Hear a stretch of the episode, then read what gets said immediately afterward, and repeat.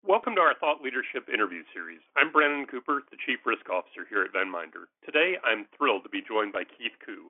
Keith is the founder and managing partner of Guardian Insight Group, a technology risk advisory firm dedicated to identifying, assessing, controlling, and mitigating risks associated with doing business between clients and their third parties.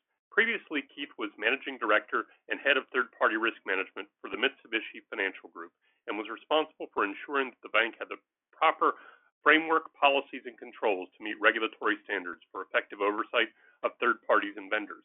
Keith is also the creator and host of Silicon Valley Insider radio show and podcast on 1220 AM KDOW, Silicon Valley, San Francisco. Keith has interviewed C-level executives from Fortune 100, government officials, as well as unicorns, all in the context of innovation, disruption, and the risks associated with doing business to achieve optimal business outcomes. Keith is an advisor to Fortune 1000 companies, accelerators, and startups in emerging technology such as fintech, insurtech, blocktech, IoT, artificial intelligence, and cybersecurity. His passion is to be a bridge for companies navigating digital transformation between legacy and new technology. Welcome, Keith. Thanks for joining us. Thanks, Brandon, and to the Venminder team. I'm really excited to be here, and I know it's a topic you and I are both very passionate about third-party risk. It really is. It's a topic we spend a lot of time on, and, and I got to tell you, I'm more than a little nervous in dealing with somebody who's already a podcast rock star. So this, this is going to be a this is going to be interesting perspective for me to try to interview a master interviewer. well, the funny thing is, um, I'm the one nervous because I'm the one using being the interviewer, not the one being interviewed. There you go. well, from your perspective overall, how do you think uh, financial institutions are doing with third-party risk? Well, I think that they're struggling, and the reason why I say they're struggling is that on one hand, they're trying to do the right thing, which is adhere to all the regulatory oversight and and to do it in a proactive fashion. But on the other hand, based on whether or not you're creating a program because of an existing enforcement action or you've dealt with an incident, it can be very expensive and time consuming. It really can, and it, it's particularly if you're trying to respond to an enforcement action, you're kind of having to throw bodies at it at first and just try to address, you know, the the material bleeding that's going on before you can really get in there and kind of optimize the team. And and that brings up an interesting kind of question that I know you and I have talked a little about. As you're staffing up a team, you know, what sort of qualifications and, and FTE do you need on uh, on an ideal third party risk team? I'm really glad you asked that question. So when you think about third party risk, and the way I usually explain it, and I know you do as well, is third party risk is a microcosm of essentially all risk. So if you've got operational risk and you're normally worrying about cyber, incident management, legal frameworks, contractual management, it all applies to third party risk. The only argument sometimes is that you you might have a dedicated credit function or something like that.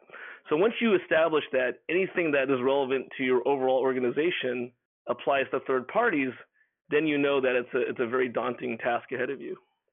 It is, and you really got to have some special skill sets on that team as well. I mean, you got to have somebody who's skilled in reviewing SOC reports, somebody who's good at doing financial analysis, uh, somebody who understands business continuity planning, and, and usually that's not just one person having all those skill sets. You typically are talking hiring multiple multiple people. You know, and you're exactly right, and that's where I think when you talk about skill sets, if you work for a large bank, um, typically a third party leader might have come out of audit, might have come out of um, a regulatory group such as the OCC themselves, or might have been raised through a procurement organization because they think third party is vendor. Um, those skill sets are all very important, but what I see usually is a lacking component, and why um, when I was at MUFG, the head of operational risk brought me in, is there isn't oftentimes people who actually are practitioners in relationship management or actual vendor or third party management.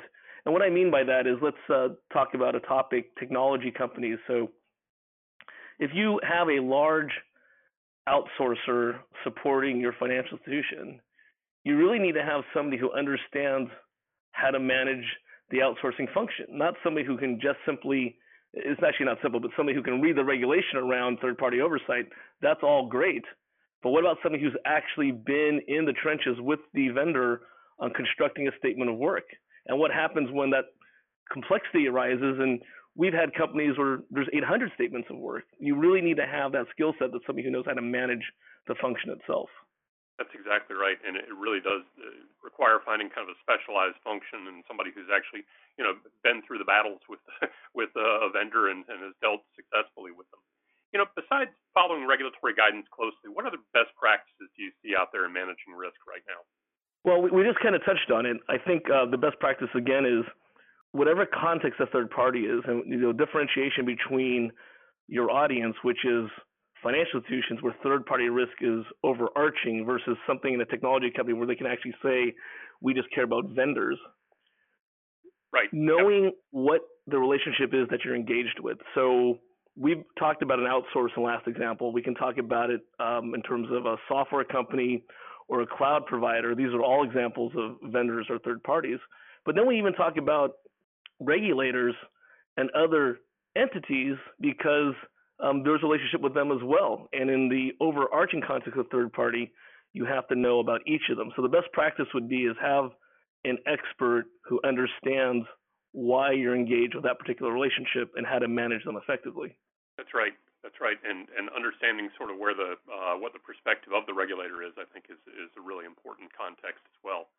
Um, you know, one one topic that's made a lot of the news recently, and I think it's just been a constant drumbeat, thanks to you know things like the Equifax breach and others. How how concerned do you think day to day people within a financial institution should be with cybersecurity? Your timing is impeccable because the uh, Government Accountability Oversight uh, Office just released a report, um, which I'm talking about, on what happened post mortem on the Equifax breach in the context of cybersecurity. And the, the important part about cybersecurity is that, in essence, cannot be solved for. And that sounds very provocative, but it can't. And the reason why is simply this bad actors, the financial incentives are too great and the cost is too inexpensive. Um, there are, if you don't know what you're doing as a technologist, you could actually buy an email list for 2 million email addresses for under $500 US. I mean, there are so many ways that cyber criminals with bad intent will monetize this activity. So when we think about Equifax, you know, a very large, large organization that a lot of financials and a lot of companies rely on, um, they simply had really uh, immature business practices in order to defend against that.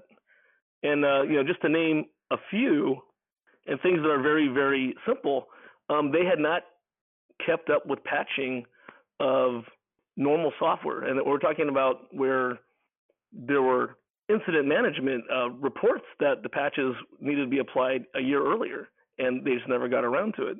Um, they had inefficient detection systems. The actual breach, if we recall, for the Equifax was a subsidiary in South America with an open router that they bought from like the equivalent of Best Buy in South America that had a default admin user ID and a default admin password. And so once the hacker got in, which any of us could have done, uh, then it was just a simple case of traversing Equifax's, I guess, relatively simple network to then suck out over 145 million identities.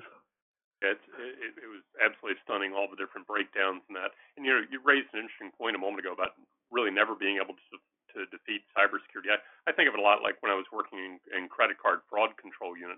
I remember uh, one of the senior managers there saying, "Look, you got to realize you got people out there making a career out of defrauding banks. So we're never actually going to beat them at their game. It's just a matter of trying to stay up with them and you know be be ready to respond when it does happen." Overall, uh, in your conversations, do you feel like risk management gets enough attention from senior management and the board? And what sort of steps do you see that they could uh, take to better demonstrate their level of involvement?